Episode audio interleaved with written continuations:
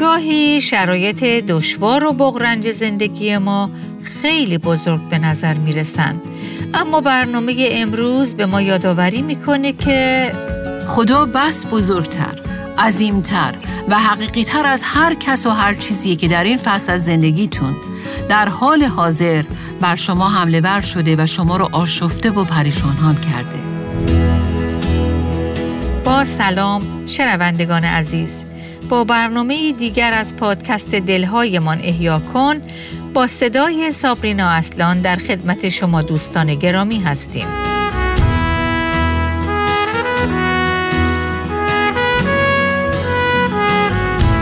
شما در چه شرایطی بیشتر از همه خودتون رو تحت استرس و استراب می‌بینید؟ وقتی که به اخبار گوش می‌دید؟ وقتی شبکه های مجازی رو چک می‌کنید؟ و یا مثلا وقتی که کار یا پروژه ناتمام پیش رو دارید که میبایستی سر موعد تموم بشه و هنوز خیلی عقب هستید. و یا شاید هم رابطه شکراب شده شما با یه نفر در خانواده و یا در بین اقوام و همکاران هستش که به شما استرس و استراب میده و آرامش شما رو مختل می‌کنه. از شما دعوت می کنیم که با ما در چند برنامه آینده همراه بشید تا ببینیم کلام خدا در این چنین شرایطی چه چیزی داره که به ما بگه. همونطور که اطلاع دارید از امروز ما برنامه های جدیدی تحت عنوان آسمان است که حکم میراند رو آغاز خواهیم کرد. عبارت کوتاهی که شاید برای شما ناآشنا باشه. اما راستش این عبارت عبارتیه که ما در کلام خدا به اون برمیخوریم. بله عبارتی کوتاه در کتاب دانیال.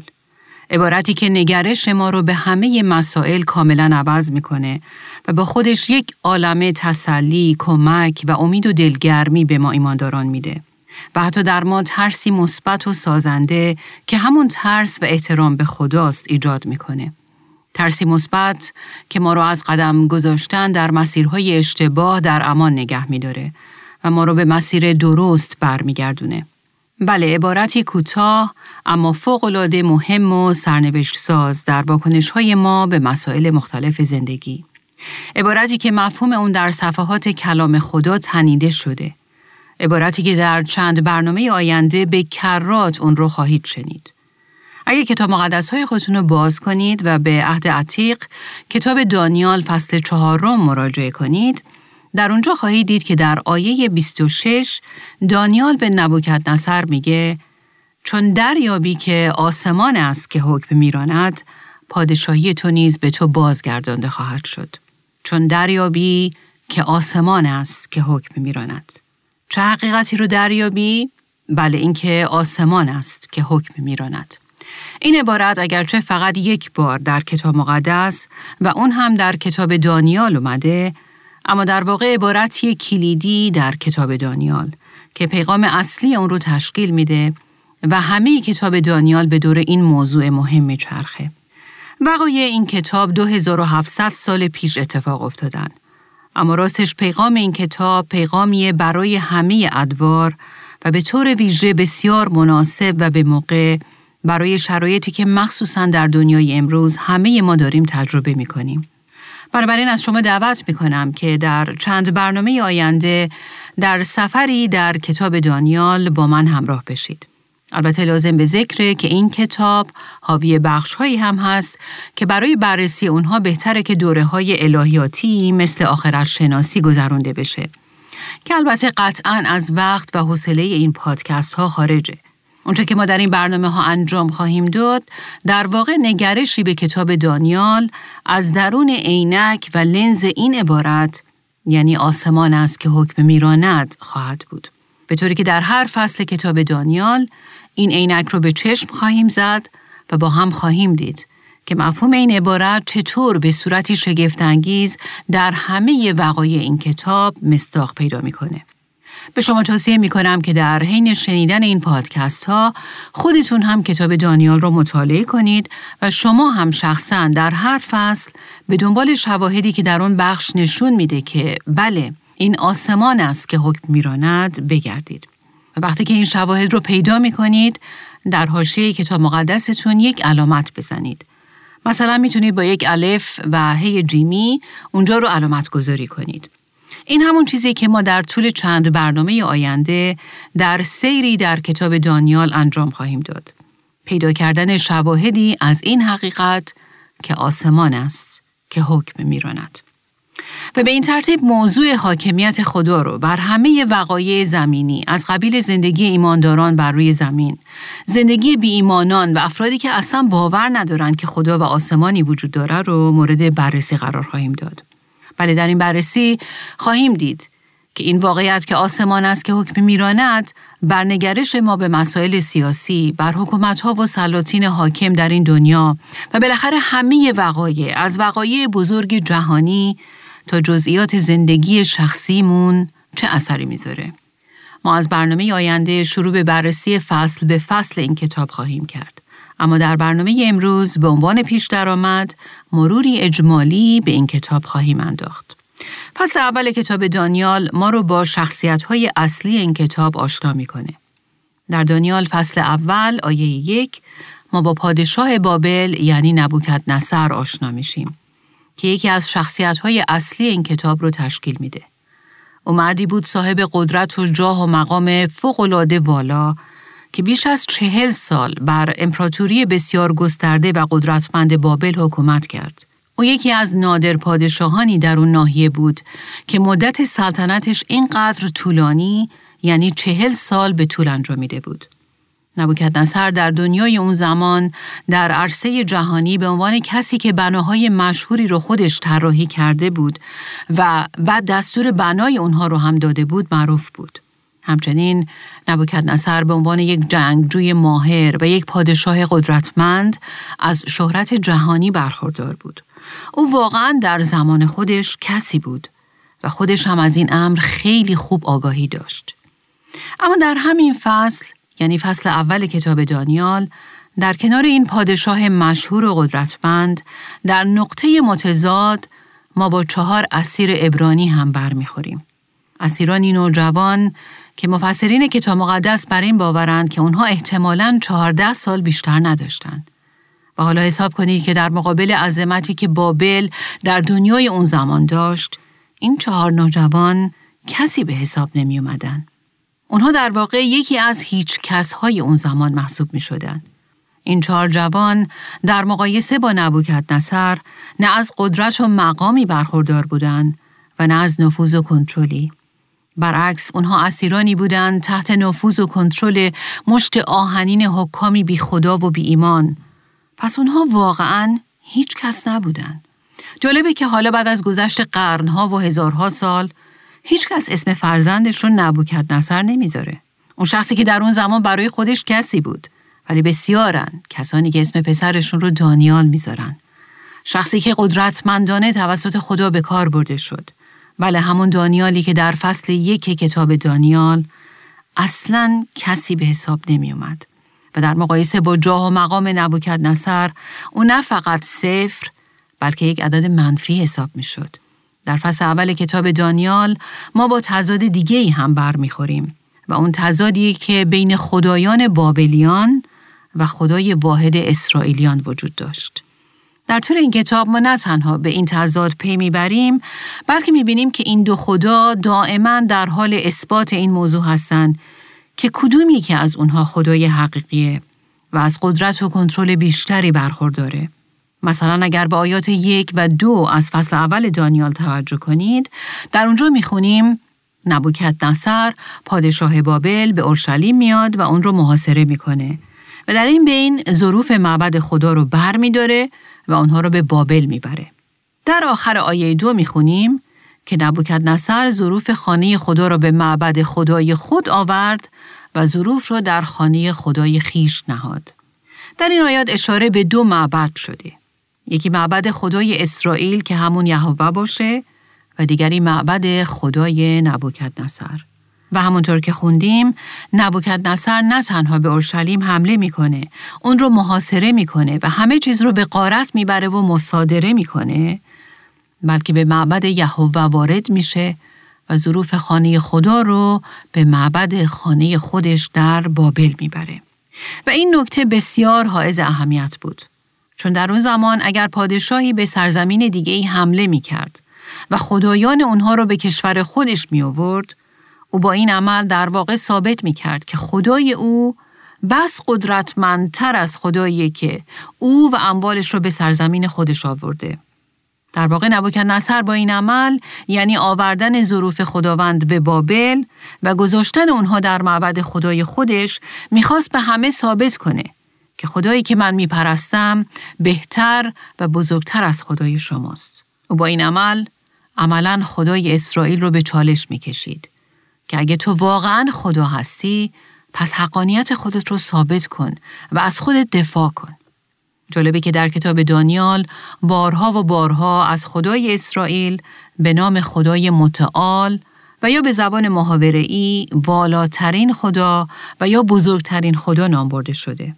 اما با این اتفاق آیا خدای اسرائیل واقعا خدای متعال و بزرگترین و قدرتمندترین خدا بر جمعی خدایان دیگه بود؟ سوالی که در این بین پیش میاد اینه که پس وقتی که نبوکد نصر در حال محاصره اورشلیم و بردن ظروف خانه خدا به بابل بود، خدای اسرائیل، اون قادر متعال، اون والاترین و بزرگترین خدا کجا بود؟ آیا او هنوز خدایی حاکم مطلق بود؟ خدایی با قدرتی برتر و بالاتر از همه خدایان دیگه؟ و آیا او واقعا قدرتش بالاتر از هر پادشاه و حاکم قدرتمندی هم بود؟ ولی ظاهر قضیه چیز دیگه رو نشون می‌داد. اگه خدا قدرتمندتر از نبوکت نصر و خدایان کاذب نبوکت نصر بود، پس چرا از ظروف مقدس خونه خودش نتونست محافظت کنه؟ و سوالی که برای من و شما هم پیش میاد اینه که آیا خدایی که ما میپرستیم خدای متعال، خدایی بالاتر و والاتر، قدرتمندتر و حقیقیتر از هر خدای دروغین دیگه، از هر مذهب دیگه و هر ایدئولوژی که در دنیای امروز ارائه داده میشه؟ و این اون سوال و چالشیه که در سراسر کتاب دانیال مکررن با اون برمیخوریم. سوال و چالشی که دنیای امروز هم شدیدن با اون رو بروه. در نگرشی که ما در این سری برنامه ها بر روی کتاب دانیال خواهیم داشت، خواهیم دید که چطور خدا با نقشه از قبل ترتیب داده شده خودش شرایط مختلف، زدیت ها و حتی دشواری های جانکاهی رو که ایماندارانش به اون رو برو بودن رو برای هدفی خاص به کار می‌بره. او در واقع از همه اینها استفاده می‌کنه تا در نهایت نشون بده که بله اوست خدای متعال. بالاتر، بالاتر و قدرتمندتر از هر قدرتی که بخواد بر ضد او قد علم کنه. و در واقع از همه این وقایع مثل یک صحنه نمایش استفاده می‌کنه تا به همه چه ایمانداران و چه به ایمانان نشون بده که در نهایت آسمان است که حکم میراند. خدا حتی در جایی که به نظر می رسید که او داره شکست می‌خوره و این نبوکت نصر و خدایان غیر هستند که دارند برنده میشن داشت کار می‌کرد و نقشه خودش رو به پیش می برد. و بدون اینکه قافلگیر شده باشه داشت از همه اینها استفاده می کرد تا قدرت متعال خودش رو در معرض نمایش بذاره و به همه اعلام کنه که بله این آسمان است که حقیقتا حکم روایی می کند. اگه به کتاب دانیال توجه کنید در اون ما با اسامی و عناوین بسیار زیادی برمیخوریم که برای خدا به کار برده شدن. در واقع کتاب دانیال درست برعکس کتاب استر هستش که حتی یک بار ذکری از نام خداوند در اون نشده. تم اصلی کتاب استر هم حاکمیت خدا بر همه اوضاع و شرایطه و اگرچه اسمی از خدا در اون نیست اما او همون خدای متعالیه که شخصیت اصلی داستان رو تشکیل میده و بر همه اتفاقات حاکمیت مطلق داره. در واقع کتاب استر هم مثل کتاب دانیال به خوانندگان این پیغام رو میده که آسمان است که حکم میراند. اما با این تفاوت که حتی یک بار هم ذکری از نام خداوند در اون نشده. در حالی که وقتی به کتاب دانیال نگاه می‌کنیم اسامی و عناوین مختلف خدا در هر گوشه و کنار این کتاب به چشم می‌خورن. و این در واقع به من و شما این حقیقت رو یادآوری می‌کنه که چه ما خدا رو حس کنیم و چه نکنیم چه کار او رو ببینیم و چه نبینیم او همواره در حال عمله و لحظه ای از به پیش بردن نقشه های خودش نمی ایسته. او همواره گاهی واضح و قابل رویت مثل کتاب دانیال و گاهی هم در پشت صحنه پنهان از دید ما مثل کتاب استر در حال عمله. اما نکته اصلی اینه که هیچ چیز نمی‌تونه او رو متوقف کنه و همواره در حال پیش بردن نقشه های عالی و نیکوی خودشه. و چه کار خدا رو ما ببینیم و چه آنها رو به چشم نبینیم اما این حقیقت تغییر نمی‌کنه که آسمان است که همیشه حکم میراند. نکته قابل توجه اینه که اسامی افراد در کلام خدا و معانی اون اسمها از اهمیت زیادی برخوردارن و غالبا این اسمها و معنی اونها دارن به خواننده پیغامی مخصوص میدن. به همین ترتیب اسامی متعددی که در کتاب دانیال برای خدا به کار برده شدن هم از اهمیت بسیار زیادی برخوردارن چون در واقع شخصیت واقعی خدا رو به ما میشناسونن. در کتاب دانیال که فقط از دوازده فصل تشکیل شده، تقریبا هفتاد و هشت بار اسم خدا ذکر شده. هفتاد و هشت بار در یک کتاب دوازده فصلی.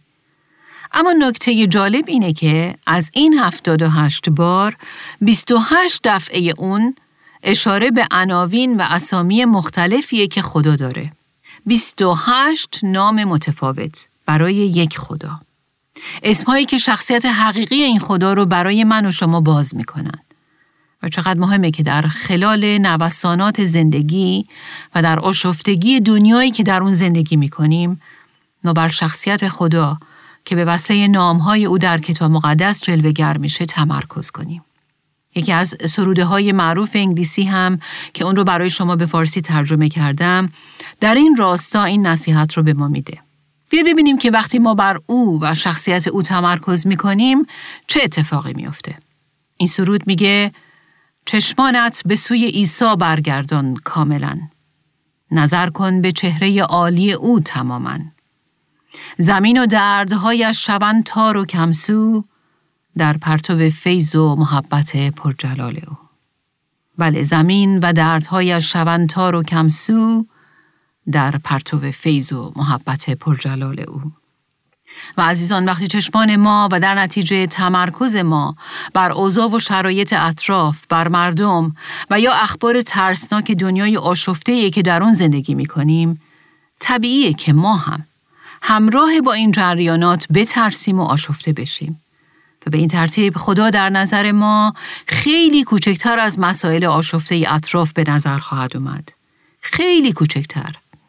اما وقتی در خلال این آشفتگی ها چشمانمون رو به سوی عیسی برمیگردونیم و بر او تماما تمرکز می‌کنیم حقیقتا همه این مسائل تار و کمسو میشن و در حضور او درک می‌کنیم که چقدر این مسائل موقتی و زودگذر هستند.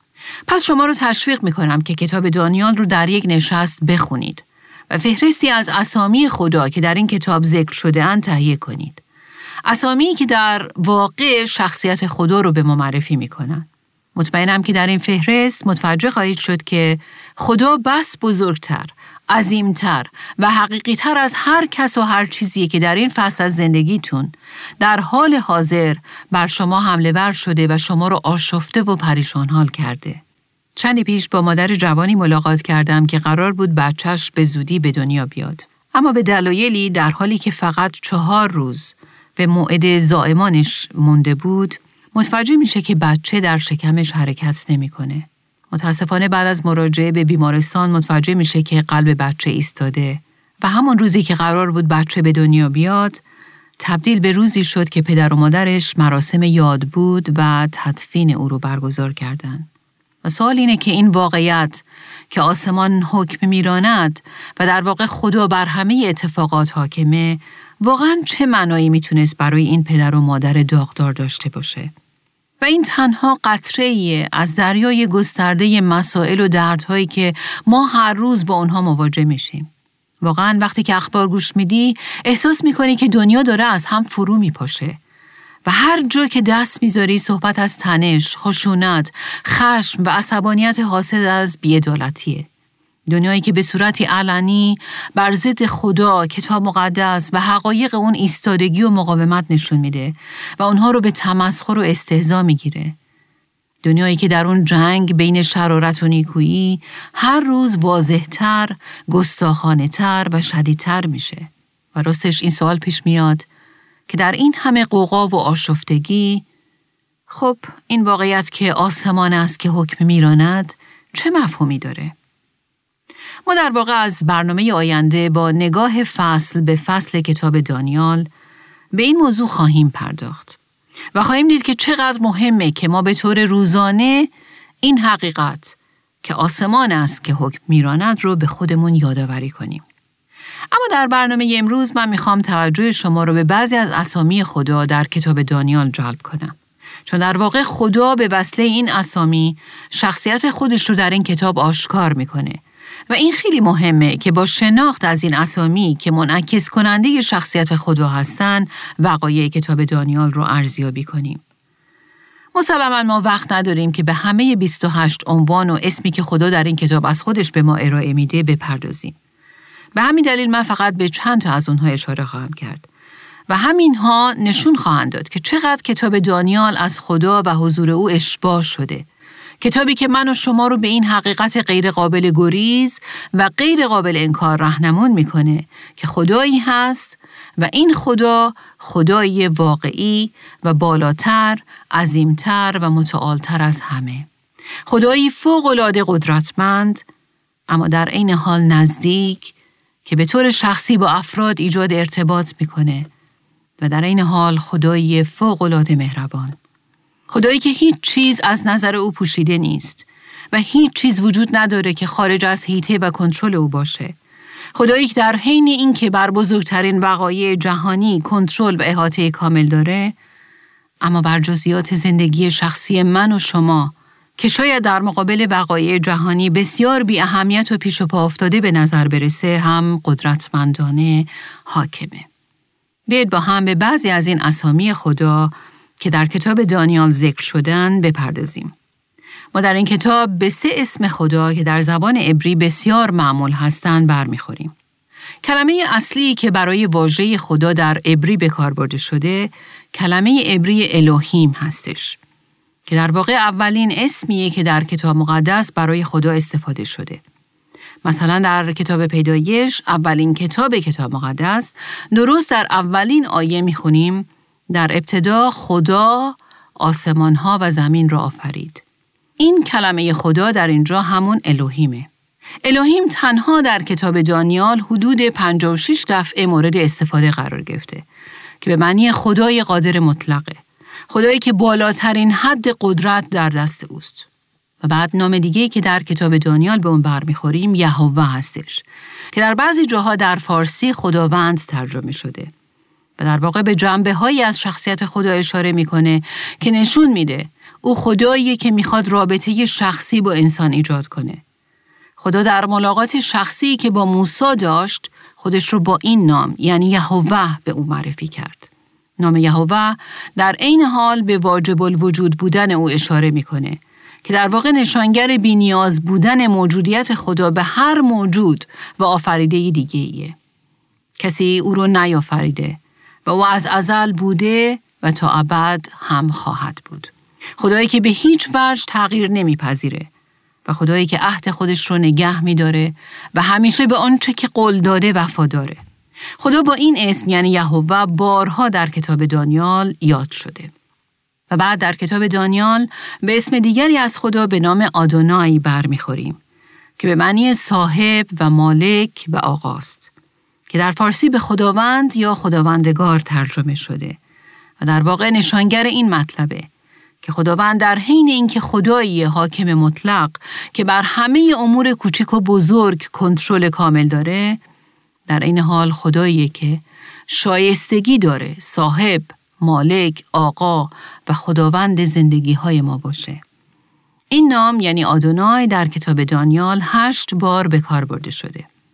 حالا از شما دعوت می کنم که با هم به کتاب دانیال مراجعه کنیم تا در چند دقیقه نگاهی گذرا به این کتاب بندازیم و بعضی از این اسامی خدا رو در بخش های مختلف این کتاب ردیابی کنیم. اگر به فصل دوم کتاب دانیال آیه 18 مراجعه کنیم در اونجا می‌بینیم که دانیال از دوستان خودش تقاضا می‌کنه که در عمق شرایط بقرنجی که در اون گیر کرده بود براش دعا کنن. اون میبایستی خواب پادشاه رو کشف می‌کرد و اون رو تعبیر هم می‌کرد. چون در غیر این صورت همراه با سایر اشخاص حکیم بابل او هم کشته می‌شد. توجه کنید او در این آیه از دوستانش می‌خواد که براش دعا کنن و در این آیه میگه تا درباره این راز از خدای آسمان ها طلب رحمت کنند. و بلافاصله در آیه بعدی که آیه 19 باشه می‌خونیم آنگاه آن راز در رویای شب بر دانیال آشکار گردید و او خدای آسمان ها را متبارک خواند. اگه توجه کنید او خدا رو خدای آسمان ها می‌خونه. خدایی که از آسمان بر همه چیز و همه کس حاکمیت مطلق داره. و این در واقع سبک دیگه ای از گفتن این واقعیت بود که آسمان است که حکم میراند. در این بین شاید برای شما این سوال پیش بیاد که چرا گفته میشه آسمان است که حکم میراند و این برمیگرده به اونچه که در بین یهودیان مرسوم بود که اونها برای ادای احترام نسبت به خدا گاهن به جای خدا از لفظ آسمان استفاده می‌کردند. ما حتی در عهد جدید هم می‌بینیم که مثلا متا در انجیل خودش که اون رو خطاب به یهودیان می نویسه بارها از الفاظ آسمان، پادشاهی آسمان به معنی پادشاهی خدا و یا مثلا پدر آسمانی استفاده می‌کنه. چون یهودیان با شنیدن این واژه یعنی آسمان دقیقا می‌دونستند که این کلمه اشاره پر از احترام به خدای حقیقی می‌کنه. و بنابراین دانیال هم در واقع با این پیش زمینه از کلمه آسمان برای خدا استفاده می‌کنه. و وقتی که میگه آسمان است که حکم میراند در واقع منظورش اینه که این خداست که از آسمان بر همه چیز حاکمیت مطلق داره. و بعد به آیه 23 از همین فصل می‌رسیم که در اون می‌بینیم خدا رویای نبوکت نصر و همچنین معنی اون رو بر دانیال مکشوف می‌کنه. بیا ببینیم که دانیال در سپاس و شکرگزاری نسبت به این عمل خدا او رو چی خطاب می‌کنه. در این آیه می‌خونیم که دانیال خطاب به خداوند میگه ای خدای پدرانم تو را سپاس می‌گویم و میستایم که مرا حکمت و توانایی عطا کردی. بله او خدا رو خدای پدرانم خطاب می‌کنه. دانیال خیلی خوب می‌دونست که او متعلق به خانواده الهیه او می‌دونست که خداوند نسبت به پدرانش و اشخاصی که قبل از او در ایمان بودن وفادار بوده پس نسبت به او هم وفاداری خودش رو ثابت خواهد کرد. و بعدها می‌بینیم که این خدا وفاداری خودش رو نسبت به او و همچنین دوستان دانیال هم ثابت می‌کنه. و راستش من و شما هم باید این نگرش رو داشته باشیم که اگر او نسبت به دانیال که یکی از پدران ایمانی ماست وفادار موند پس نسبت به ما هم وفادار خواهد موند. چون او خدای پدران ایمانی ماست، خدای دانیال و ابراهیم و اسحاق و یعقوب و یوسف. بله همون خدا خدای ما هم هست. و بعد وقتی به فصل سوم از کتاب دانیال می رسیم، در اونجا با واقعه رهایی دوستان دانیال یعنی شدرک، میشک و ابدنقو از کوره ملتهب آتش برمیخوریم. وقتی که نصر با چشم خودش شاهد نجات معجزه آسای این سه نفر از کوره آتش میشه در آیه 28 اعتراف می‌کنه که این خدای شدرک، میشک و ابدنقوست که اونها رو از آتش نجات داده و او رو متبارک می‌خونه. او دوباره در آیه 29 هم این خدای قدرتمند رو خدای شدرک، میشک و ابدنقو خطاب می‌کنه. و بعد کمی جلوتر یعنی در فصل ششم کتاب دانیال با اتفاقی مشابه برمیخوریم و اون اینه که این دفعه دانیاله که در چاه شیران افکنده میشه و خدا این دفعه از او محافظت می‌کنه. و در این جریان شاهدیگی که داریوش پادشاه باشه هم در آیه 26 از فصل ششم کتاب دانیال میگه من حکم می‌کنم که در سرتاسر سر قلمرو سلطنتم مردم میباید به حضور خدای دانیال لرزان و ترسان باشند. پس همونطور که دیدید او هم خدا رو خدای دانیال می‌خونه. بنابراین ما می‌بینیم که ایمانی که شدرک، میشک، ابدنقو و دانیال در دل شرایط بسیار دشوار در آتش و چاه شیران از خودشون نشون دادن به همه نشون داد که خدای اونها خدای واقعیه. به طوری که حتی پادشاهانی که به این خدا ایمان نداشتن او رو متبارک خوندن. و چه بسا دنیای امروز ما هم چقدر نیاز داره که با این خدای حقیقی آشنا بشه. و این غالبا زمانی ممکنه که اونها با واکنش های پر از ایمان ما در دل دشواری ها و تنگی های زندگی برخورد می‌کنن. و اینجاست که با خدای ما و قدرت او آشنا میشن و اعتراف می‌کنن که مثلا حمد و تسبیح بر خدای مریم، خدای پروین و یا مثلا خدای مهری که این کار عظیم رو در او و برای او انجام داده. و بعد در ادامه این بررسی اگر به فصل پنجم کتاب دانیال مراجعه کنیم در آیه 21 می‌بینیم که اون نبوکت نصر قدرتمند به فرمان خداوند اتفاقی براش میافته. در این آیه می‌خونیم که او از میان مردم رانده شد و مثل حیوانات گردید و با الاغهای وحشی زندگی می‌کرد و مثل گاو به او علف می‌دادند و شبنم آسمان بر بدن او میبارید تا اینکه فهمید خدای متعال است که بر تمام ممالک جهان فرمان روایی می کند و هر که را بخواهد به سلطنت می رساند. که همه این نشانه ها در واقع نشانگر این بود که در نتیجه غرور و تکبر و عدم روحیه توبه کار او مورد تنبیه الهی قرار گرفته بود. به این ترتیب که در روح و روان او اختلال پیش اومده بود و ظاهرا او به بیماری روانی بسیار جدی مبتلا شده بود. اما کلام خدا در این آیه ادامه میده که همه اینها اتفاق افتاد تا زمانی که دریافت این خدای متعاله که در حکومت بشری حکم میرانه. در اینجا اسمی که برای خدا به کار برده شده ال الیون به معنی خدای متعال یعنی والاترین خداست. همونطور که در ادامه آیه می‌خونیم او خدایی که در حکومت بشری حکم میراند و هر که را بخواهد بر آن میگمارد. بله خدایی که بزرگترینه و هیچ کس از لحاظ عظمت و بزرگی نمی‌تونه با او برابری کنه. بزرگترین، عظیمترین، بالاترین و قدرتمندترین خدا. و این خدای متعال همون خدایی که ما با او در بقای مختلف کتاب دانیال آشنا خواهیم شد. اگه به یک آیه جلوتر یعنی دانیال فصل 5 آیه 22 نگاه کنیم در اونجا می‌بینیم که دانیال به پادشاه میگه تو خود را متواضع نساختی بلکه بر ضد خداوند آسمان ها خود را برافراشتی. یعنی در واقع او رو جلال ندادی و در آخر آیه درباره خدا این چنین ادامه میده. اما خدایی را که نفست در دست اوست و خدایی که تمامی راههایت از آن بیست را تجلیل ننمودی. و این هم یکی دیگه از تعاریفیه که در این کتاب به خدا داده شده. نامی بلند بالا و شاید طولانی اما این یکی از نامها و عناوینیه که خدا داره. خدایی که نفست در دست اوست و تمامی راههایت از آن وی است. بله خدایی که نفست در دست اوست. نفس که حیاتی ترین نیاز هر انسانی برای زنده موندنه. در کتاب ایوب هم در فصل دوازده آیه ده می‌خونیم جان جمعی زندگان در دست اوست و نفس تمامی افراد بشر. و بعد می‌بینیم که دانیال به او به عنوان خدایی که تمامی راههایت از آن وی است اشاره می‌کنه که در واقع می‌خواد بگه که او بر زندگی ما کنترل کامل داره. در امثال سلیمان فصل 16 آیه 9 هم به این مطلب اشاره شده به این ترتیب که انسان در فکر خود نقشه ها می کشد اما خداوند است که او را در انجام آنها هدایت می کند. وقتی که به فصل ششم کتاب دانیال می رسیم در آیه 20 می خونیم همین که داریوش نزدیک چاهی که دانیال در آن بود رسید با آوازی اندوهناک ندا در داد و دانیال را خطاب کرده گفت ای دانیال ای خادم خدای زنده بله خدای زنده. نام دیگه که در این کتاب به اون بر می‌خوریم. داریوش پادشاه ادامه میده آیا خدایت که پیوسته او را عبادت می‌کنی توانسته است تو را از دهان شیران برهاند؟ و بعد وقتی که متوجه میشه که دانیال هنوز زنده است در آیه 26 میگه من حکم می‌کنم که در سرتاسر سر قلمرو سلطنتم.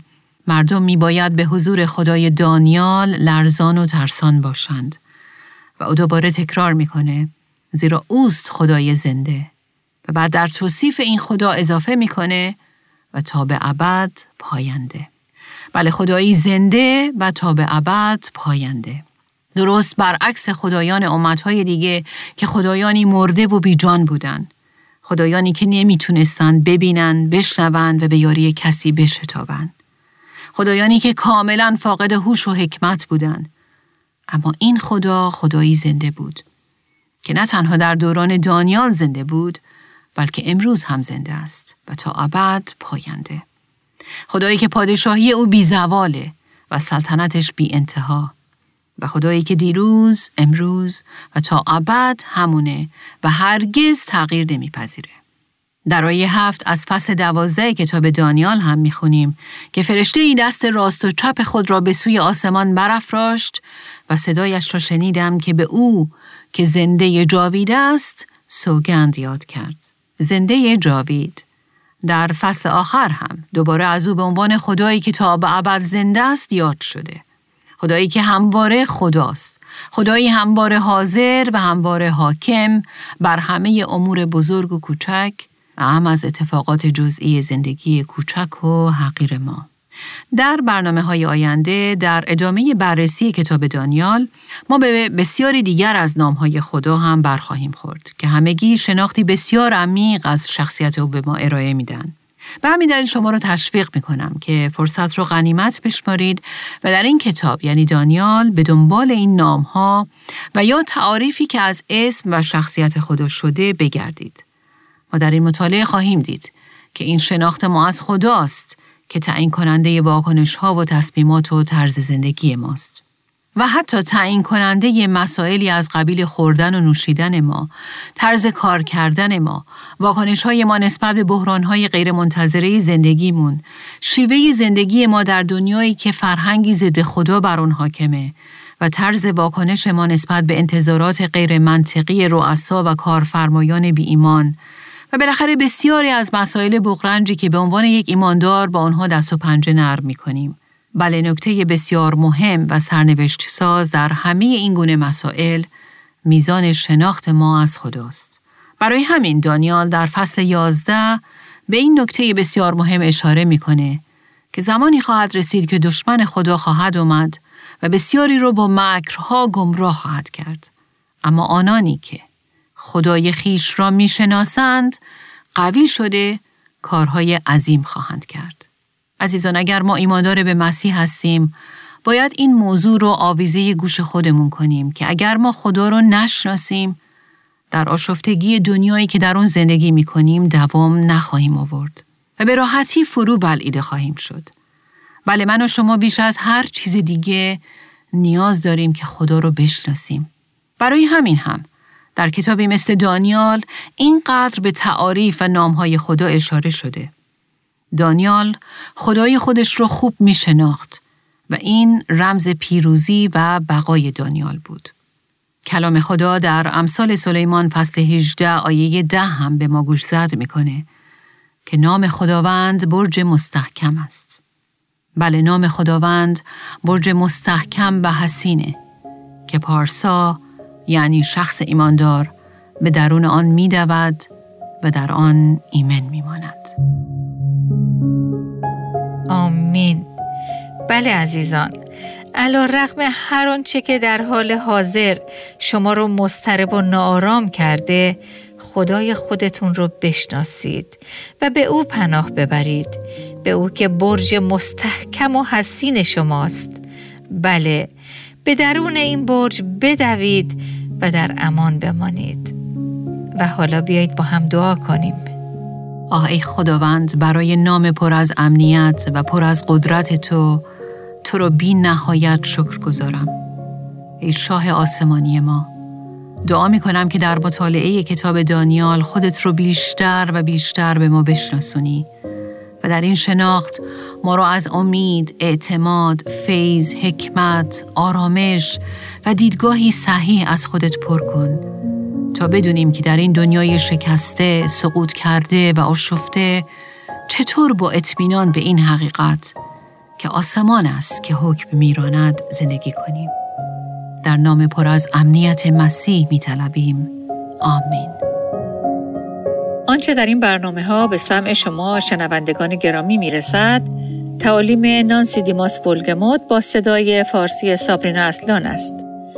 ترجمه و تهیه این برنامه ها حاصل همکاری دو مؤسسه دلهایمان احیا کن و راستی می باشد.